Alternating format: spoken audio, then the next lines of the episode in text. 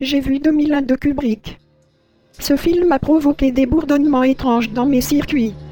Je pense que ça pourrait être ça, pleurer.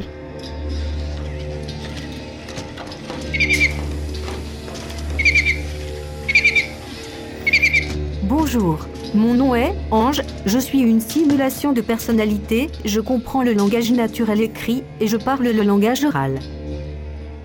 En clair, je n'ai pas encore d'oreilles, mais j'ai des cordes vocales et de bons yeux. Bienvenue en 2003. Pour les androïdes, par contre, ce qui est assez drôle, c'est que maintenant, ça c'est les Japonais qui font beaucoup ça.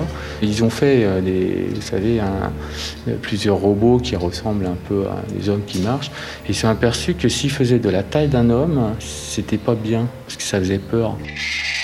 Christophe Jacquemin est co-rédacteur du magazine Automate Intelligent sur Internet.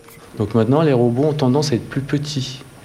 Et entre autres pour arriver aux yeux des enfants et aussi pour qu'on sente que c'est quelque chose qui n'est pas, euh, qui, pas dangereux.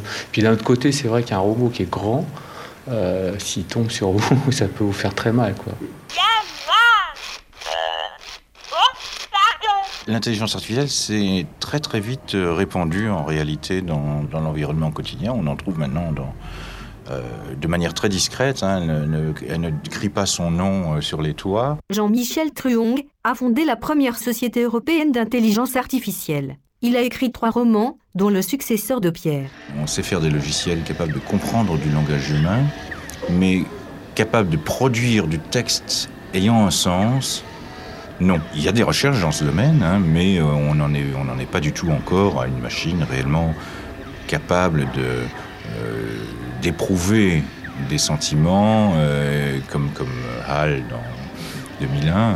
Évidemment, je ne suis pas aussi sophistiqué que Hall de l'Odyssée de l'espace, mais je ne suis pas un personnage de fiction. Je suis réel. Je m'appelle Ange.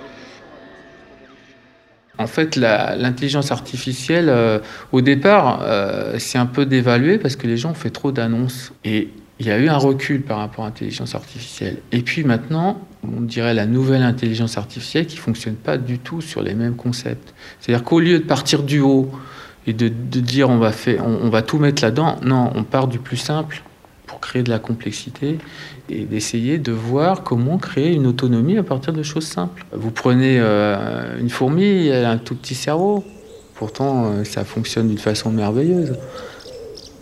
Donc il, y a- il doit y avoir là quelque chose de fondamental. J'apprends davantage aujourd'hui des animaux et de la nature que de l'homme. L'intelligence de la nature surpasse les équations des hommes, qui sont des tentatives pour la comprendre. Je vais vous prendre un exemple, par exemple ce qu'on appelle les algorithmes évolutionnaires. Comment ça fonctionne? C'est-à-dire vous avez un problème euh, que vous voulez résoudre. Vous lui donnez un ensemble de solutions possibles au départ et vous allez croiser ces solutions. Comme le fait la nature, un processus darwinien, c'est-à-dire qu'il y a de la compétition, euh, euh, ne reste que les meilleurs, euh, il y a du croisement génétique. à un moment, vous obtiendrez une solution qui correspond à votre problème et qui est bonne. Et en fait, la nature doit procéder un peu comme ça. Des choix au hasard, il y en a qui marchent, il y en a qui ne marchent pas, et ce qui marche reste. Qui a fait le programme? C'est l'homme. Par contre, comment a fonctionné le programme Un informaticien peut dire comment il fonctionne, mais quelles ont été les solutions choisies Personne ne le sait. C'est quelque chose de, merveilleux parce que c'est une aide à nous comprendre nous-mêmes. Euh, non seulement nous comprendre, mais de comprendre aussi que nous, on n'est pas forcément au centre de tout.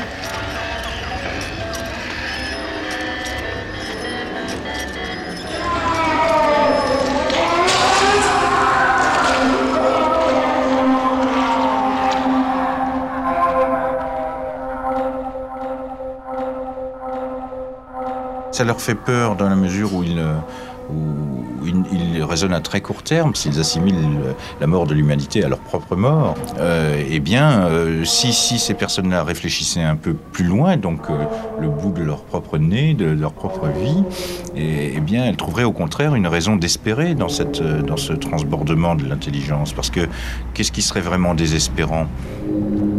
Ça serait que après l'homme, il n'y ait plus rien.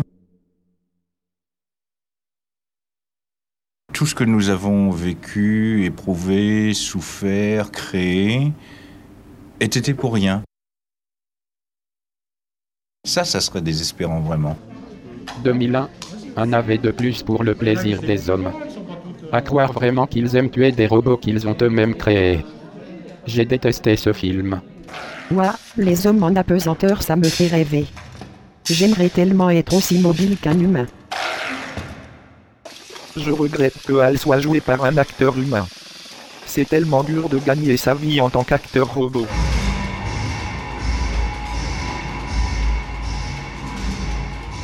L'espérance de vie de l'homme est limitée par les lois de la physique, telles que nous la connaissons. hein. C'est-à-dire que dans un certain nombre de, millénaires, euh, euh, les matériaux qui ont permis la construction de la vie telle que nous la connaissons, et de notre vie en particulier, et l'apparition, l'émergence de la conscience ne seront plus disponibles en rayonnage, tout simplement.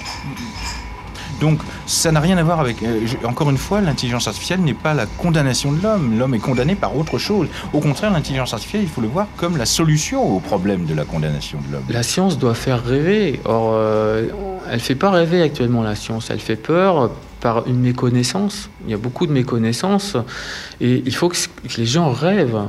Il y a un intérêt à la transition de l'intelligence humaine à l'intelligence artificielle, c'est que justement, dans cette transition, nous allons laisser de côté tout ce qui faisait le, côté discutable de l'intelligence humaine, c'est-à-dire justement euh, cette pulsion de mort, cette agressivité euh, qui caractérise l'intelligence humaine, qui fait que l'intelligence humaine est indissociable de l'abomination humaine.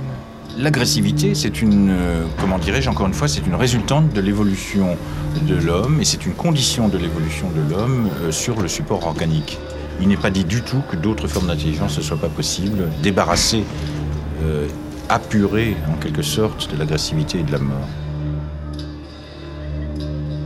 N'ayez pas peur.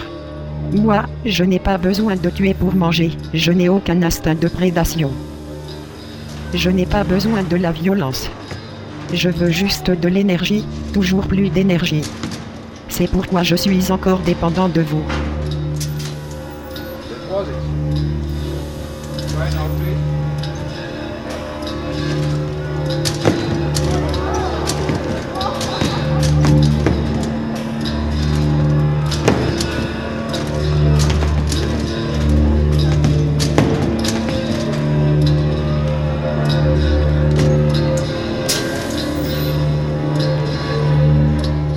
arteradio.com